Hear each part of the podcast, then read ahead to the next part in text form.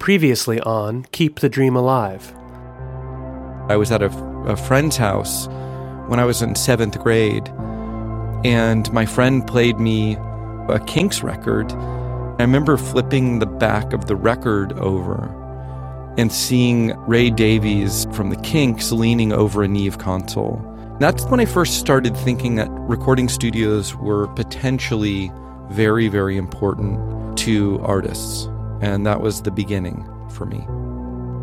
I started playing in my first band when I was 24. I'd never been in a band before.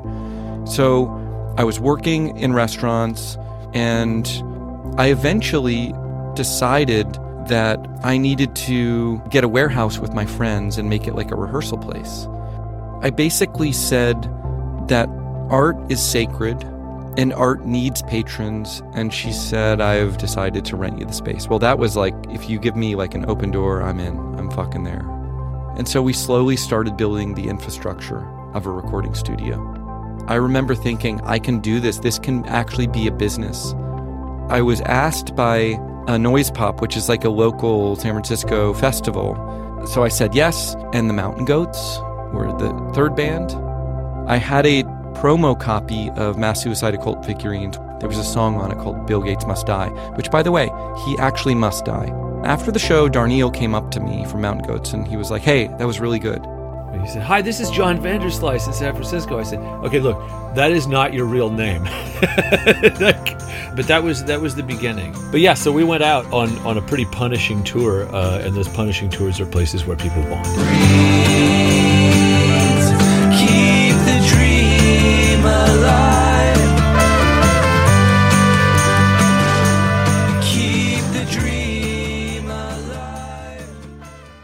Hi, this is John Vanderslice, owner of Tiny Telephone Recording and musician. So my first tour was opening up for the Mountain Goats. And that, for me, was just like mind-blowing. I mean, it was me and three bandmates in a van with John and playing in the Midwest. He was living in Ames, Iowa at the time. And he was, like, surprisingly big. I mean, you'd roll up in some small town in Indiana, and there would be 300 people there. And so what was interesting was that during those tours, I was managing and running the studio at the same time. So there would often be problems, issues, booking calls in the van. There was no, like, dividing line between the two. And I didn't want people to know that I was out of town.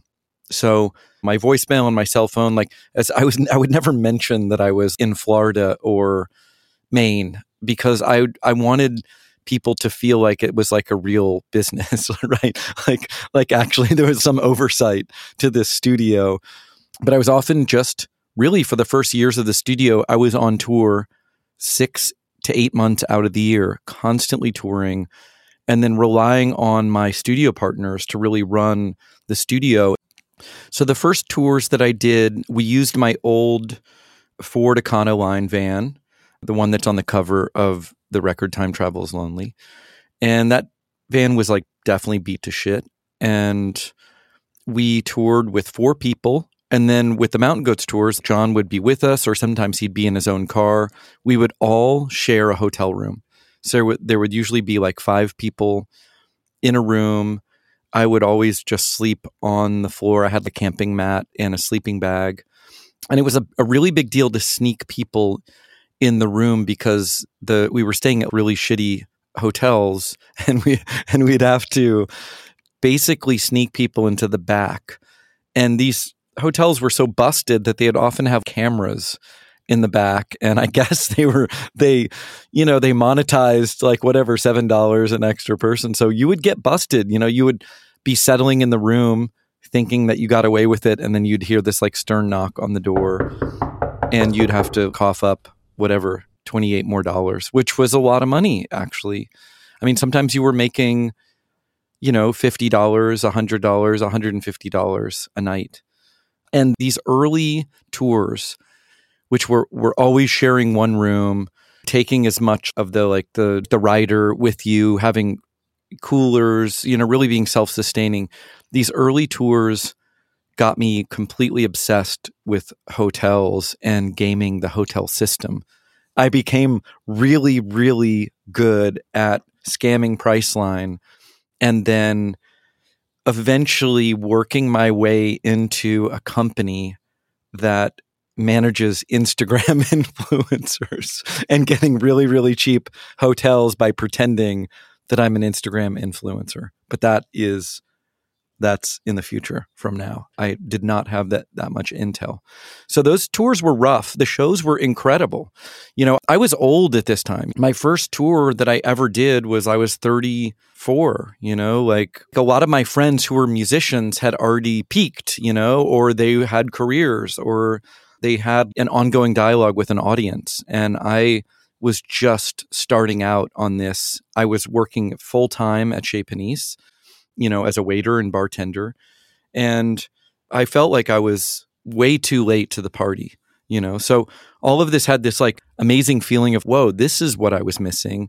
And also this is fucking hard to do and to sustain because I was solo. I'm basically paying weekly wages to people, and musicians are awesome. They want to be part of something they believe in. And, you know, I did my best to provide this culty kind of amazing experience, but it's chaos. Touring is total chaos.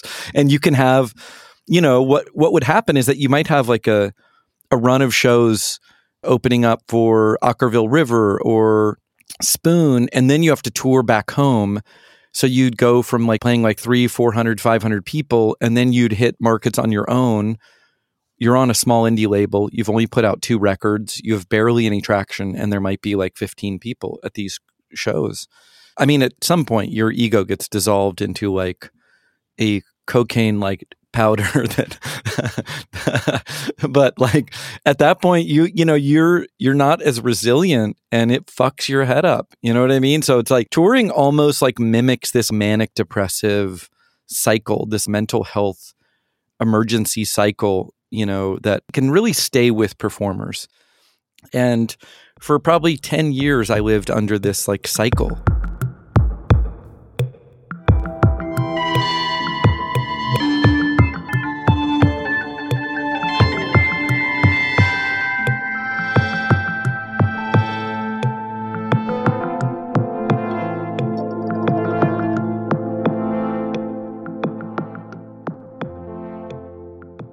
I remember one really, really interesting moment in my life. This was in 2002. We basically did back-to-back tours with Beulah and Spoon, and those tours overlapped, and they brought us to the Grog Shop in Cleveland, maybe about 3 weeks away from each other. And then the second time I went through Grog Shop, I was with Spoon. And I remember seeing familiar faces, and I remember people coming up to me before the show, and they were like, hey, super happy you're here. Can't wait. Can you play this song? And that was the first time in my life I was like, oh, fuck, this is like clicking.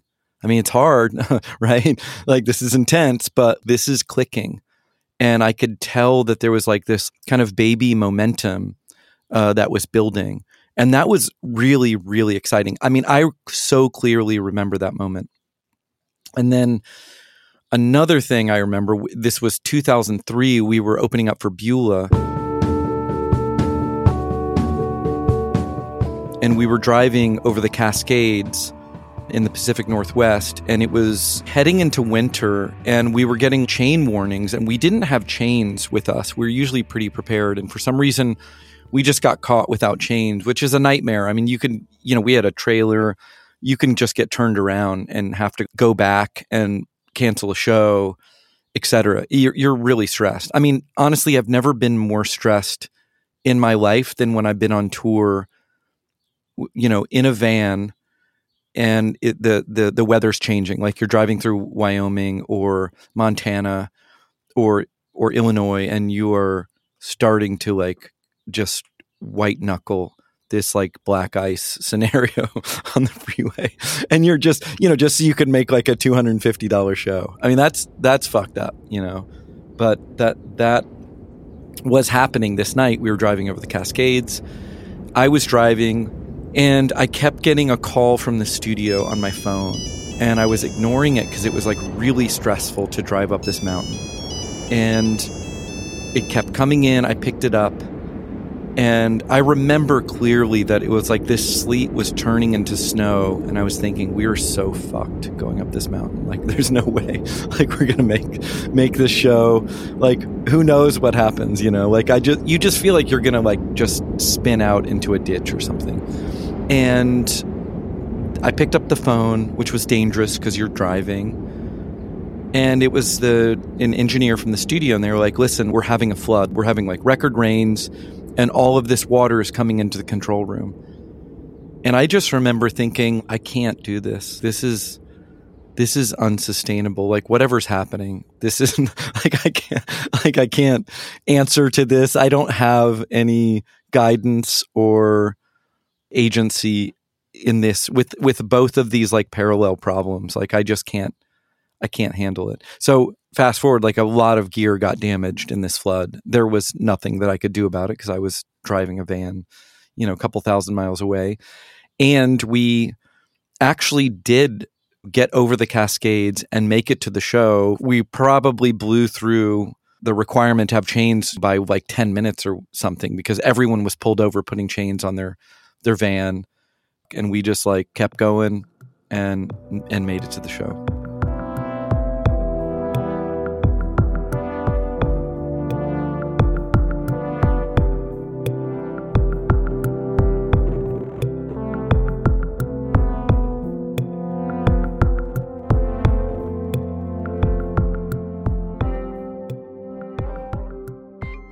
There's so many skills that you share between like being a touring musician and owning a studio with actually being a waiter. I would say that if anything prepared me for my life as it unfolded, it was my time working in restaurants, which started at 15 and ended when I was 35 or 36. And I think that what you learn in restaurants is that you kind of learn that, like, it's okay to enter into periods of pure chaos. And there's some survival skills that you can kind of like stay focused, and you can prioritize simple actions. And I think that it's a beautiful, beautiful thing to realize that, like, nothing actually breaks. Like, your brain feels like it's going to break, but like nothing breaks. You're like, okay, these three things have to happen in sequence, and then I can like take a breath. And that happens at a show. I mean, I've played multiple shows when the power went out, you know, like I remember we played Middle East in Boston with St. Vincent. And the power went out for probably 30 minutes of our set, and we just grabbed acoustic instruments and went into the middle of the crowd and played our set, like, in order, like whatever we were playing, we just played it acoustic, and then the power came back on. And I honestly don't think that without crazy experience of being in the weeds for a decade as a waiter, working brunches or selling frozen crab in a San Francisco tourist restaurant, but I just don't think without that experience that I would have been able to be as flexible or really embracing chaos. And I think that that really carries over to the studio, because there are moments when you're producing a record and, you know, you have a personal life, you know, of course you might be having like a really intense fight with your partner, and you're in the middle of producing a record for 20 days in a row, and it's like an unsustainable kind of like emotional tension, and the studio is breaking down and punishing you for your sins, you know, and your lack of like tech savvy, or, you know, your future proofing of, you know, certain issues like tech issues. And I think that there were just moments where it was all way, way too much for me. And I had this like experience where I always told people that, like, I've never been more stressed in my life than when I was a waiter.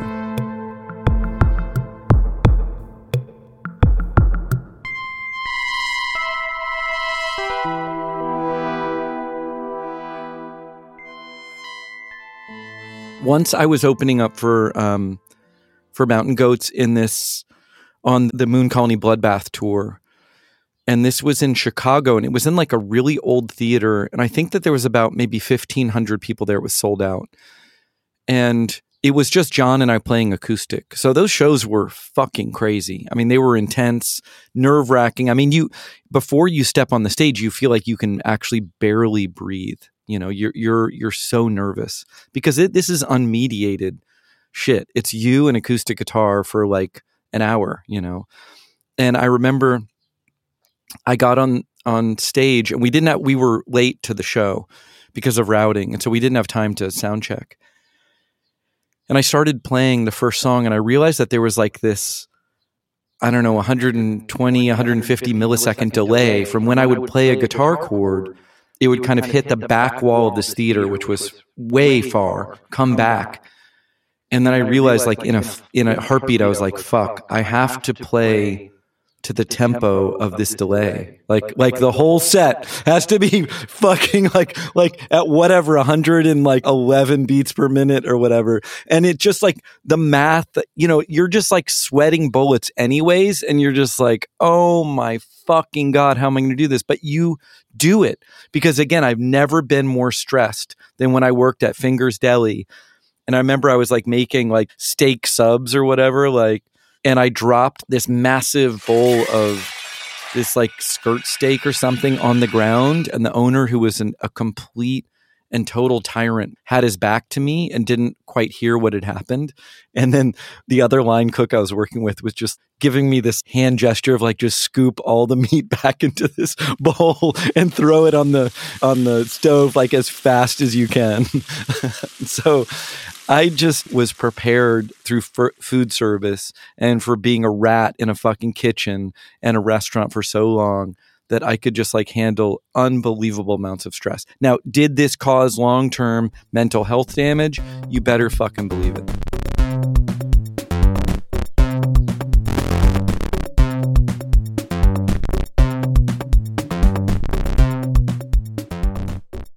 So in my emotional world at the time, as far as like relationships go, I was...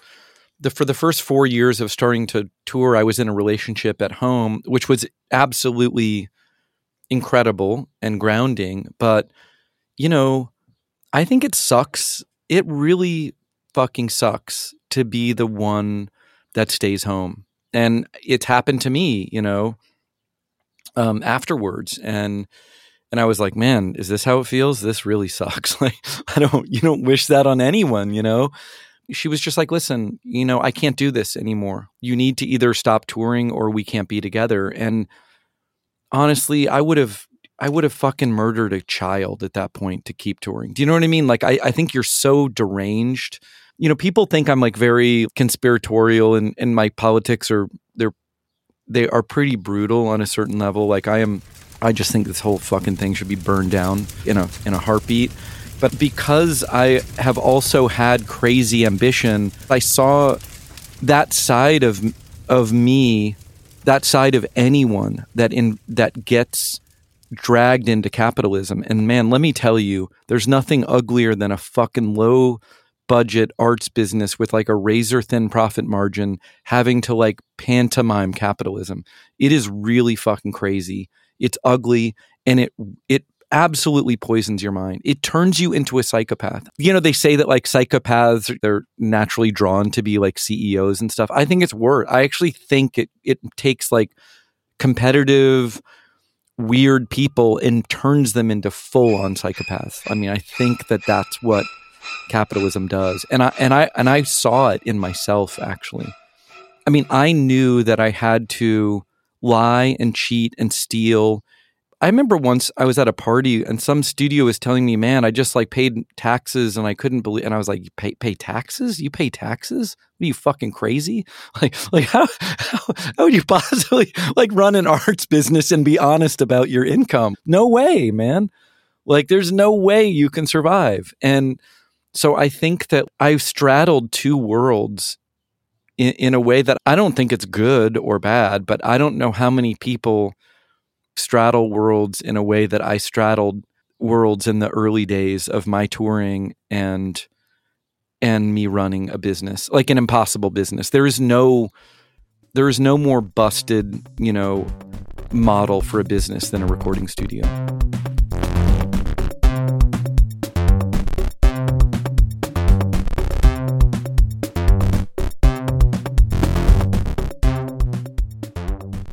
I'm Joel Hamilton, and I'm the owner of Studio G Brooklyn here in Brooklyn, New York, and it's where I work out of as an engineer producer.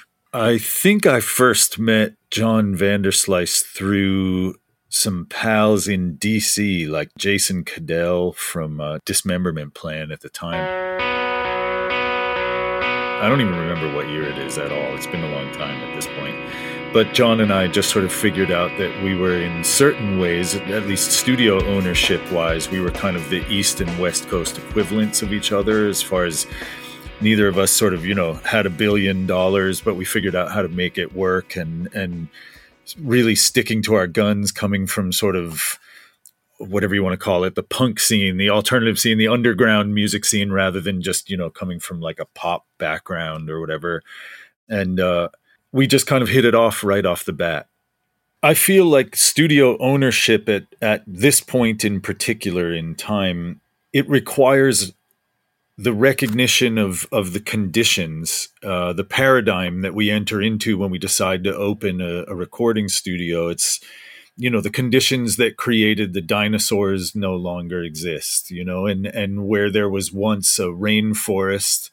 Maybe there's a desert, but that doesn't mean that there's not 75-foot-tall cacti standing somewhere. And I recognized immediately that John was a 75-foot-tall cacti, just like myself. Even in the scarcity, coming from a place of scarcity, you understand how to use what resources there are available to you to create a community, rather than to create, quote, a business that simply serves a community.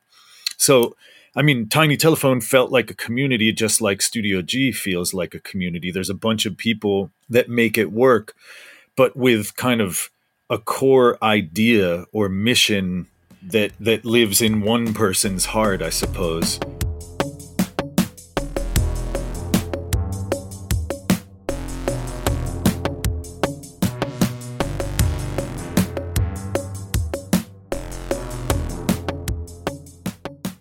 When I heard that Tiny Telephone had closed, I wasn't surprised. I was sad, but I wasn't surprised. I know firsthand how people want to pin the closing of the classic studios and the cool studios on things like, Spotify or Napster or, depending on what year it is, LimeWire. It doesn't matter, It's people want to pin it on that. And in New York City, we watched the real estate market close more studios than Napster or any peer-to-peer or streaming service could ever hope to take out on the face of the earth, because a 20-year lease ends, or the neighborhood that we moved into that was scary when we got there, we helped make it cool. And then all of a sudden it was $1 billion. Even if you own the building, it was $1 billion in property taxes. And you start looking at the business model and you're like, okay, well, this, that's going to be 497 bookings don't fit in 1 year's worth of property taxes or rent. And the model goes upside down and you simply have no other choice but to close the doors.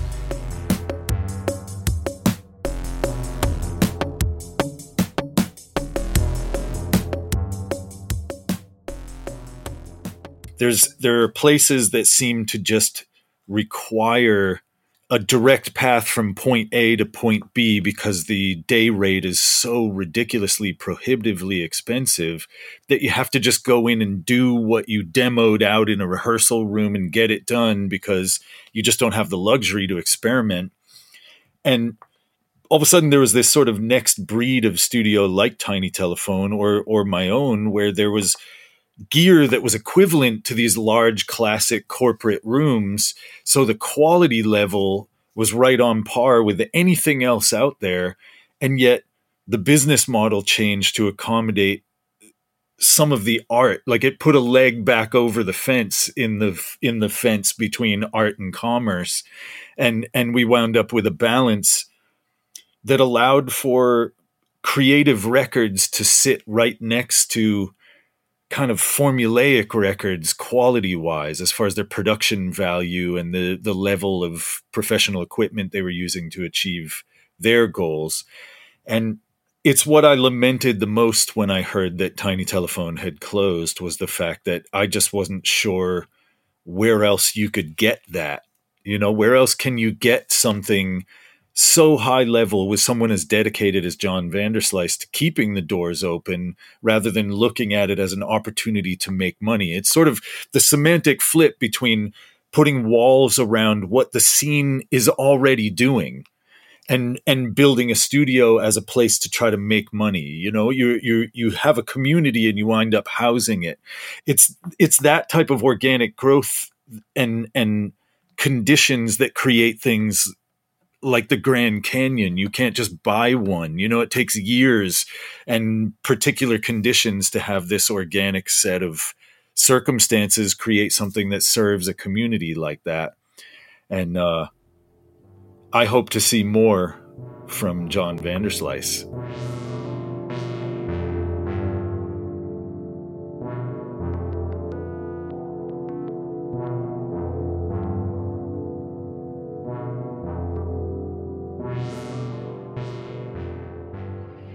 Hi, I am Laura Dean, otherwise known as LD, which is actually a nickname that John Vanderslice, known as GV, first gave me. I've been an engineer and producer in the Bay Area since 2007, and I worked at Tiny Telephone for a little over 10 years. When I first started working at Tiny, I was actually living in the neighborhood, I want to say 8 blocks from where Tiny Telephone was. And at that time, the neighborhood was already being pretty heavily gentrified. And so it was pretty challenging to see a lot of the people who had been living there for a long time being kicked out. And it was also really difficult to see a lot of the musicians who were, you know, doing that work full time, trying to survive as well. And then just to see all of these old houses just being replaced by these lofts just like plop down in the middle of your neighborhood was just kind of disheartening. Like, I remember on the very street that I lived on, like, I would walk to Tiny every morning, like, to go to work. And then just randomly at the end of the street, there was like just this giant loft that had replaced like 3 houses. And it was basically like a house that people could rent out, and it was just for really wealthy people, and only like 1 family would stay there at a time.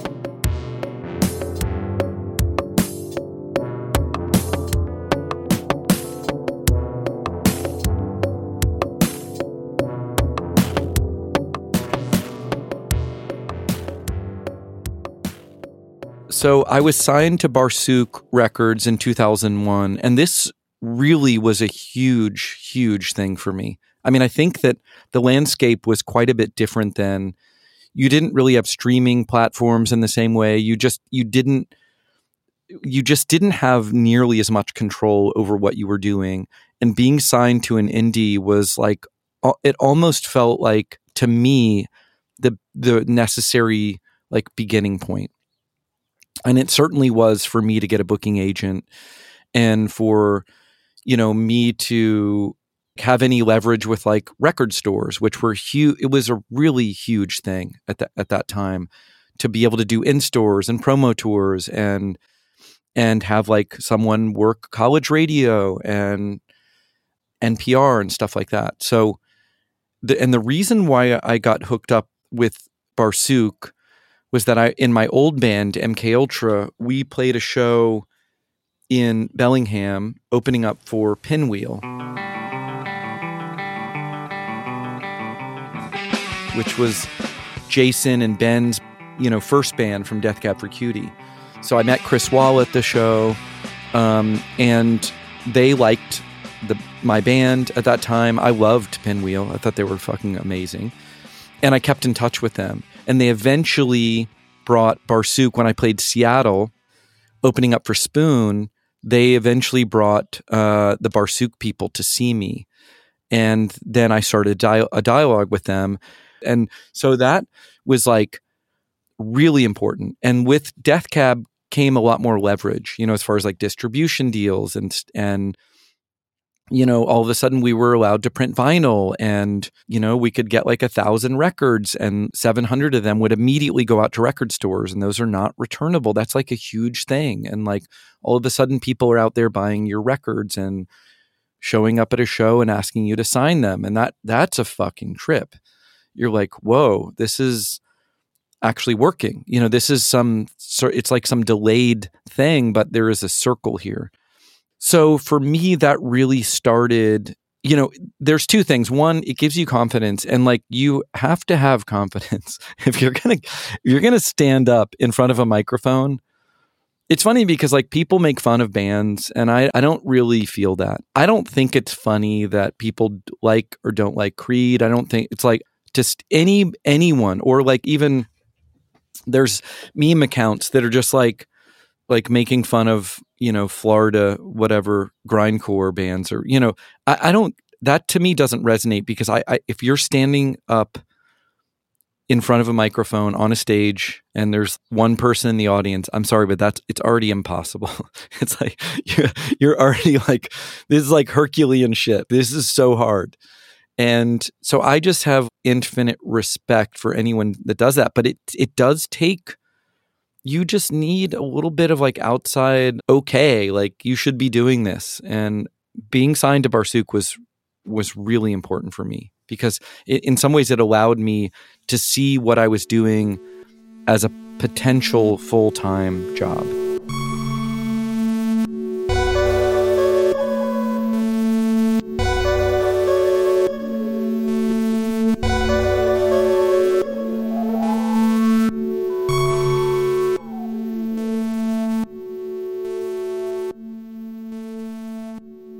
My name is Ben Gibbard. I play guitar and sing in Death Cab for Cutie and I guess kind of the Postal Service too. I first met John Vanderslice, I believe in 1996. And when he was touring in MK Ultra, I was playing in a band in Bellingham, Washington called Pinwheel. And MK Ultra had booked a show at the 3B Tavern, which, you know, used to be the spot in town that any touring bands might come through. And my first impressions of John are probably similar to most people's first impressions of John. And that is that I don't think I'd ever met a more warm and inviting, engaging human in my life to that point. And, you know, he just radiated positivity and, you know, he seemed a little spacey, like kind of, he seemed like a little bit of a space cadet, but a reliable kind of space cadet, you know. Our first session at Tiny Telephone was in 1998, and we were doing our first tour, the first tour we'd ever done in the fall of 98. And this was a couple months after our first album, Something About Airplanes, had come out.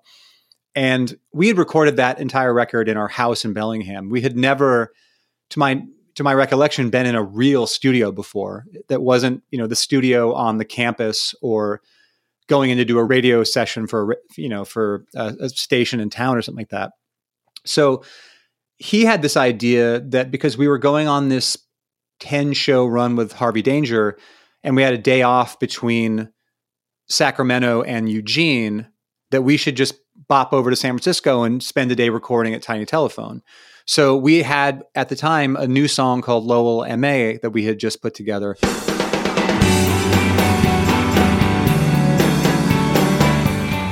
And we thought, well, this would be kind of a cool way to spend the day recording the song. And, you know, maybe we'll put it out on a 7-inch. Maybe it'll be the first song for a new record.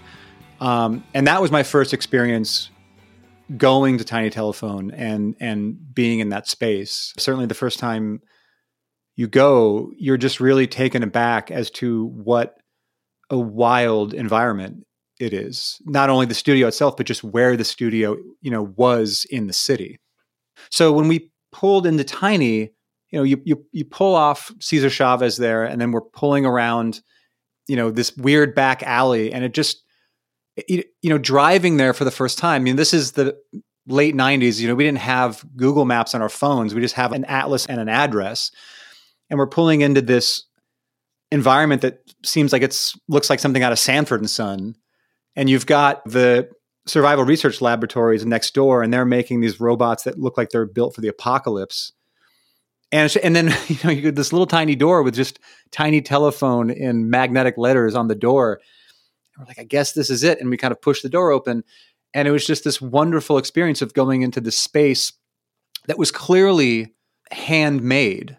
You know, this was clearly not a space that was built like what we thought a professional recording studio would look like or feel like. It definitely felt like John had brought a bunch of equipment into a space that was in no way built for this, and kind of built this space that had such ambiance and vibe to it that you couldn't not be taken with it. It just felt like, yes, of course, this is what a recording studio in this part of San Francisco would look and feel like.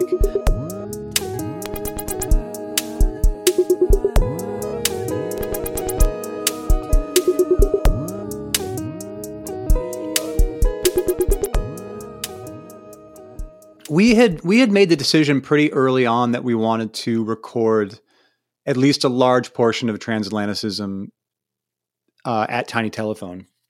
So what we did is we went down and recorded for a couple weeks. We went on a tour out to South by Southwest, and then we came back and did more recording at Tiny Telephone.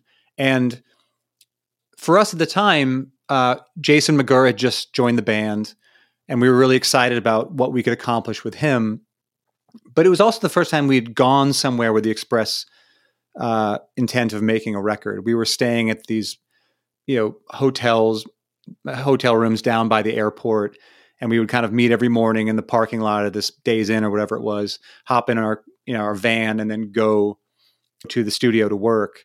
And San Francisco has always been my favorite city aside from the one that I live in. And it's the only city in America that I've ever really truly considered moving to, that I really wanted to live in. So for me, you know, being able to be working on this record that we were all really excited about, while also spending all this time in San Francisco and going every day to the studio like it was our job, you know, it's weird to say it like this, but it kind of felt like this fantasy life that we were living. Because at that point, we were making enough money that we didn't have to work jobs anymore, but we were really living pretty hand to mouth. So this was kind of, at the time, felt like a glimpse of what our lives could maybe look like if we continued on this trajectory that we had been experiencing for a while. And, you know, every couple of days, John would stop by and he would make sure, like, you guys need anything? You know, he'd bring burritos by. You know, he was always present in the studio, but never in the way. He would come by. He would help Chris out with any conundrums he might have been having with the gear or the patch bay or whatever. And having now dealt with innumerable studio owners, they really run the gamut from, I started recording studio because I like music and I want to be around musicians, even though they don't particularly want to be around me, to this is just purely a business venture for me. And I'm not that interested in being a part of the day-to-day workings of the studio. And John was on that spectrum in this really interesting place where, you know, he was an artist himself. He is a phenomenal engineer and producer in his own right. And he knew his way around his own studio better than anybody. So when John came by, he was never hindering our ability to work. He was actually really helping us because he would bring this positive energy that we've always known John to have. We would play him stuff and he'd be like, oh, that sounds great. Maybe try this or this and that. He would offer suggestions in a way that didn't encroach on our feelings that we were making our own record. And he also, you know, if I remember correctly, was giving Chris little tips about how to patch things through certain ways. Like, you got to try this delay unit through that. Compressor really sounds cool. Usually you do it opposite, but do it this way. It'll do this cool thing. But it definitely, whenever John stopped by, we were always really excited to see him. And he brought an energy that most studio owners don't bring or think that they're bringing, and they're definitely not bringing.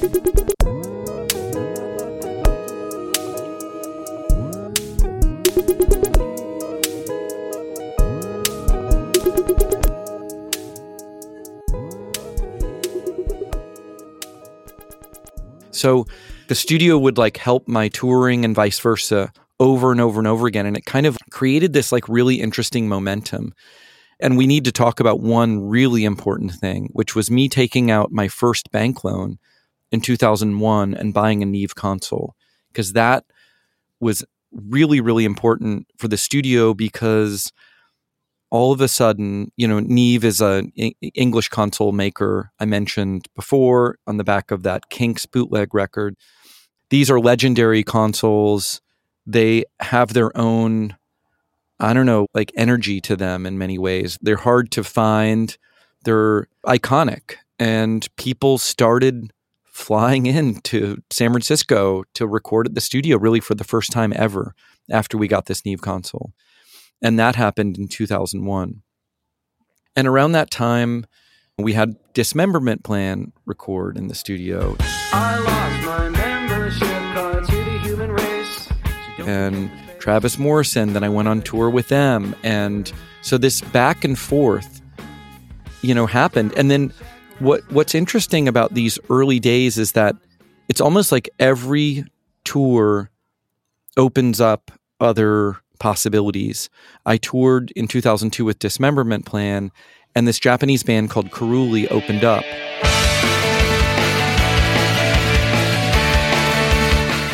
And then Karuli signed me to their label in Japan and then took me to tour in Japan 3 times. And that was like a huge deal for me, starting to like open up Europe and Japanese touring, because all of a sudden you have like another agent, you have another label, you start to look different to people.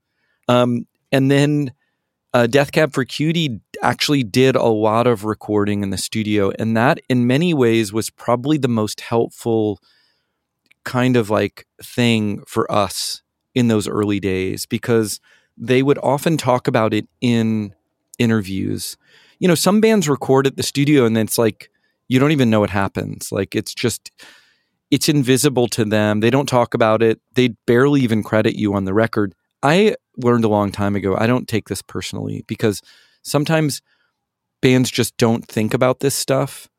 And then other times, I think bands, they want to devalue the kind of like moving parts in the, you know, whether it's an engineer, producer, because they want it to be, the focus of the record is on the band and not on these like kind of external, ever-changing players. And that's fine. I've just never took that stuff personally. But some bands make a thing of it, and some don't. And so Death Cab were big because they talked about it. You know, they would do like a KEXP thing or like a World Cafe, and they would talk about like, yeah, we were in Tiny Telephone for a month and we tracked Narrow Stairs or Transatlanticism at Tiny Telephone, this studio in San Francisco. So that's when things started really clicking. And that's when it was just like guaranteed that we would be between 2 and 4 months booked ahead. And that shit got crazy.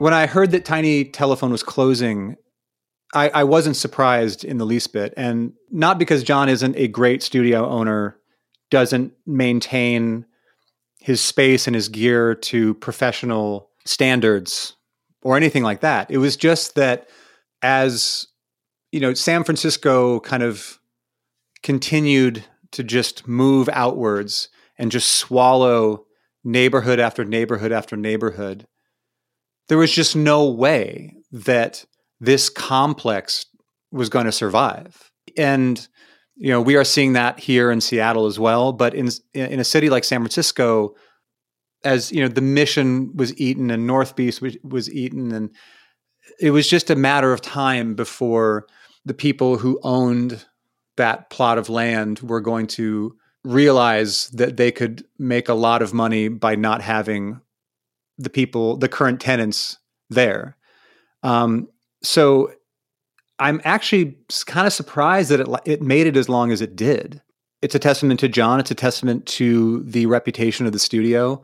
And it's a testament to the fact that it became a destination for so many bands and artists around the world, really. You know, it's one of the things I've always admired about John is that he could have made so much more money with that recording studio than he did. And from the very get-go, it was clear that his priority was making good recordings affordable to artists that otherwise would not be able to afford them. And he kept his rates so much lower than every other studio in town. I mean, I've recorded in other studios in San Francisco that were in far worse shape, that cost 3 times as much per day. And depending on your perspective, that makes John an incredibly dumb person or one of the most generous people that you could ever know. And I obviously think it's the latter. But yeah, he left a lot of money on the table so that bands that were in the position that we were in 2002, 2003 could come in and really make a record there, really spend the time to get it right. And, you know, I'll forever be in debt to him for that, as I'm sure a lot of people you'll be speaking with will also be.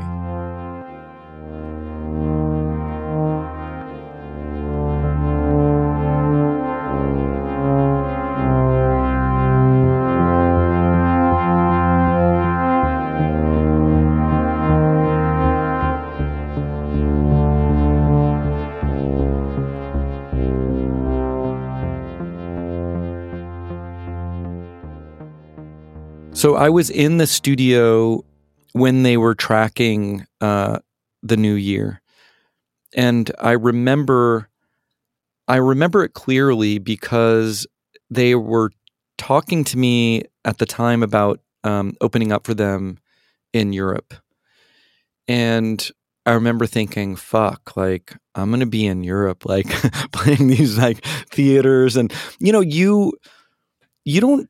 These moments don't happen all the time when you're a musician. Like you remember them, you know, it's first off, the ladder is fucking infinite, right? You take baby steps up and then you fall down into mental illness, you know, quite often. So these moments where you're like going up are important, because remember what I was after was like, it's not like being noticed per se, it's getting it's having leverage. It's like getting more of a recording budget so you can make a weirder fucking record. It's like being able to headline shows instead of open up for bands. It's being able to afford having like a front of house sound person. Like these are huge, huge steps for any band to be able to start to have more control and to make like a more idiosyncratic and weird show out of it by controlling everything. So that was huge. And also for me, being able to tour Europe was massive, because then I eventually got a label in Europe and a booking agent in Europe. So I was there for the basic tracks of this song.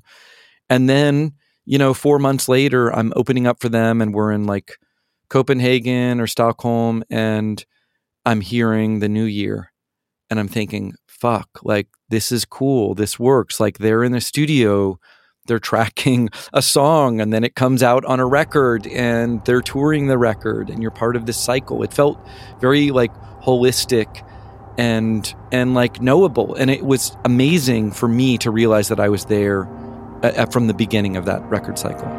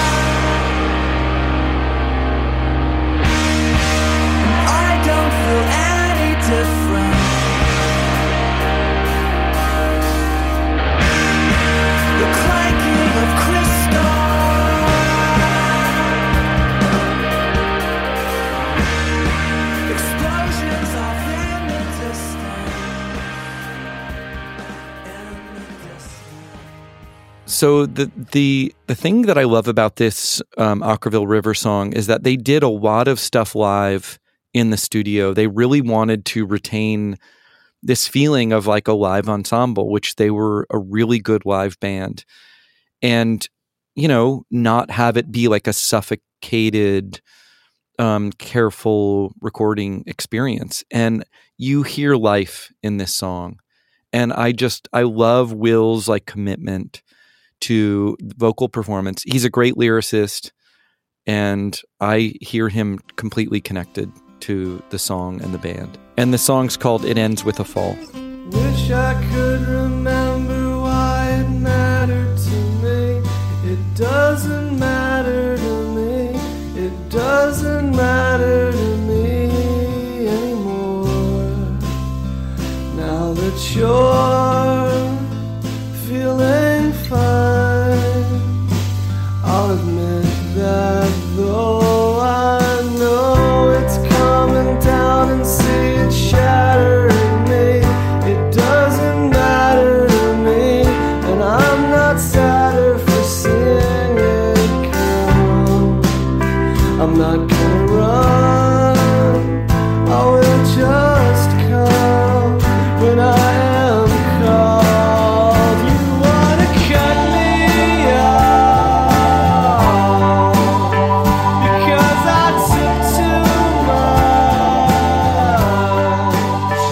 took too much. Don't leave me alone. Take off your scarves, your winter coat. So You Were My Fiji was really, really important to me because it honestly felt like the first time that I had allowed myself to be truly reckless in recording. I think that, you know, the history of recording is like crushing, I think, on engineers and on musicians. Like it creates like this like hall of mirrors kind of thing where you can be very aware of what you're supposed to do. I mean, it's really hard to just go off-roading when you're engineering. First off, you barely know what you're doing anyway. So you have to, you know, it's like comforting to work inside of a template. But to really break the rules is impossible. Maybe I had 1% of that when I recorded You Were My Fiji. And part of it is that I had bought this Shure Level Lock compressor. It's like a podium compressor from, I don't know, the 60s, 70s. It's like this piece of shit limiter that basically like your principal used, you know, to like instill psycho bullshit into you when you're, you know, 12 years old about paying attention or whatever, you know. And so I bought one of these because I think I read in a forum somewhere on the internet that like Chad Blake used it, or I don't know, it was just like one of these like noisy, unruly, noisy, weird devices that you could misuse. And the threshold for the compressor was like put into inches. So it's like, it was noting how far you were away from the microphone, you know, if you were speaking into a podium, which I loved because that created chaos to me. Cause I was just like, I don't know what the fuck, 6 inches, 12 inches. Like, let's just click on these things and see what happens. And it created this incredibly violent, distorted, compressed sound with a really, really slow release. So I wrote this song basically just like playing that live show with Mountain Goats in that echoey hall, that the tempo of this song was created by this compressor and that noise kind of like filling this void up over and over and over again, this kind of like white noise that rushes back into the song, created this energy and this like mania that it was the first time where I was like, oh, I've developed like something that's maybe slightly original. Like that was the first time in my life I was like, okay, this is some weird shit. And this is maybe something that you figured out on your own. And that was the first song recorded on Time Travels Lonely. And in many ways, it was the template for the next 10 years of recording for my life. So it was like a major, major epiphany for me.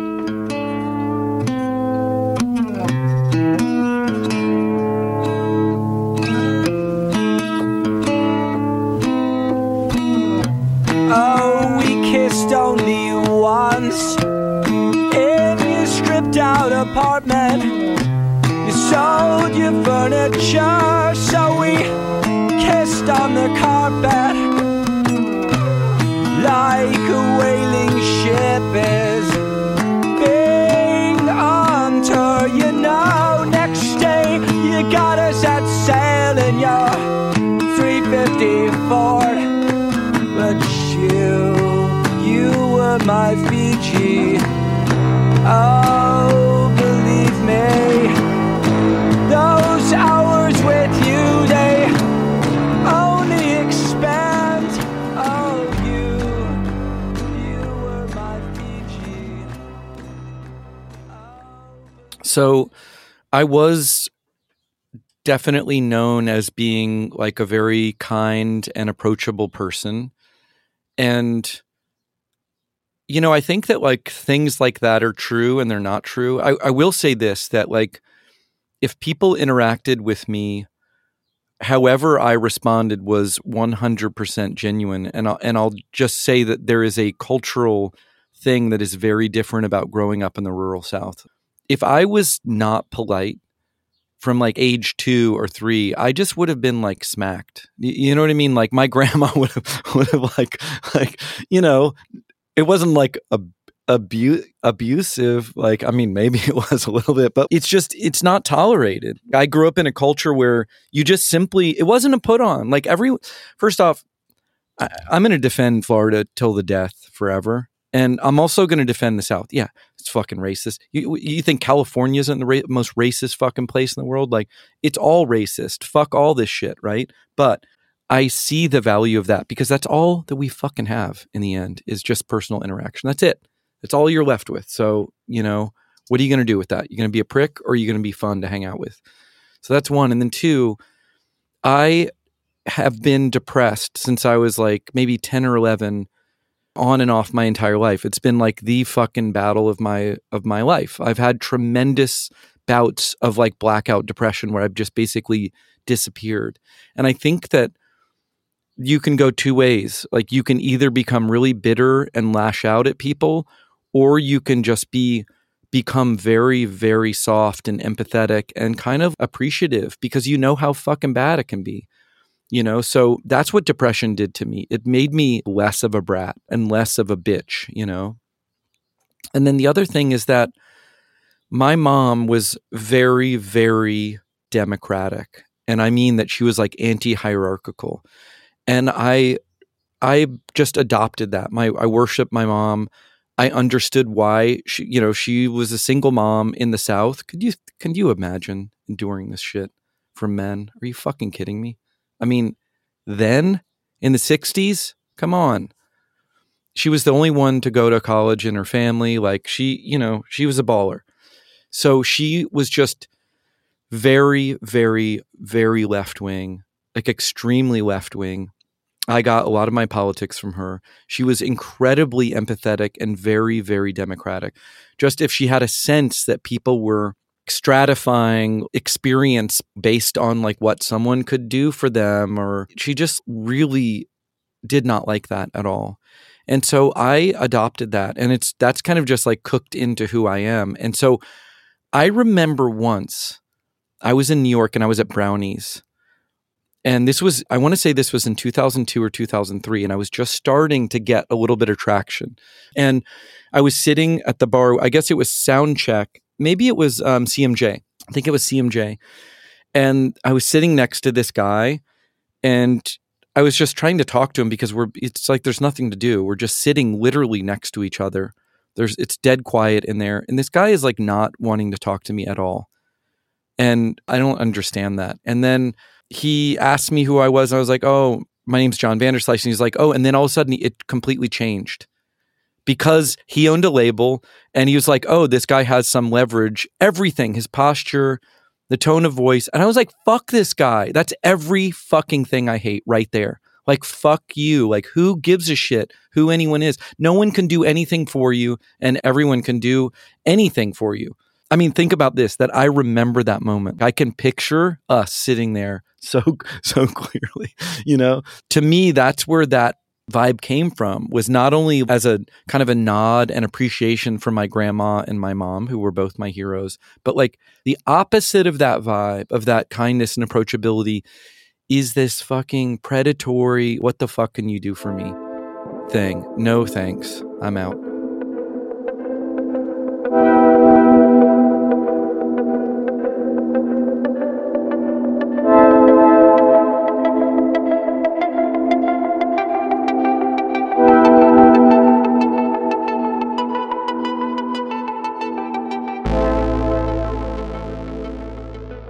So I think in the end, I'm cynical about like state power, authority, like very, very cynical.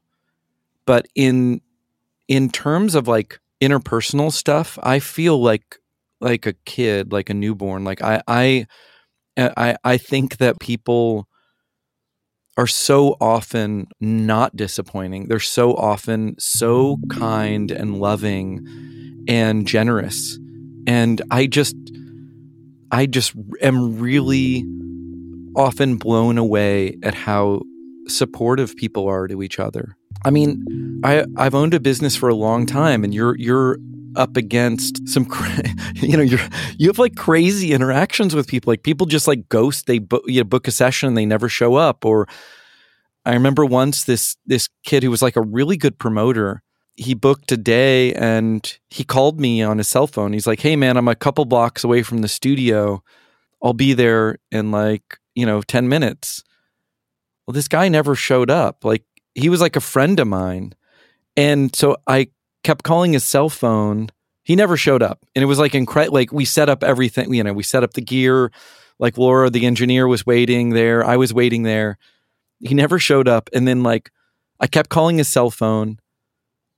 And a couple days later, his girlfriend answered his cell phone and was like, oh yeah, he was like on his bike. Yeah, he was in the Mission, but he was like buying heroin. He wasn't going to the studio. And I was like, why the fuck did he call us? And she said, oh, like he felt guilty. And then I was like, well, why are you picking up his cell phone? And she was like, this isn't his cell phone. This is my cell phone. And then I was like, okay, like, but that those things were so rare. That was like, that's like 1 out of 1,000 experiences. Mostly bands were so respectful and so amazing. And I really think for me, the key to not being cynical is that you assume that everything is going to work out and that people are like amazing. And then it really, that's what you get back. I mean, I do believe that.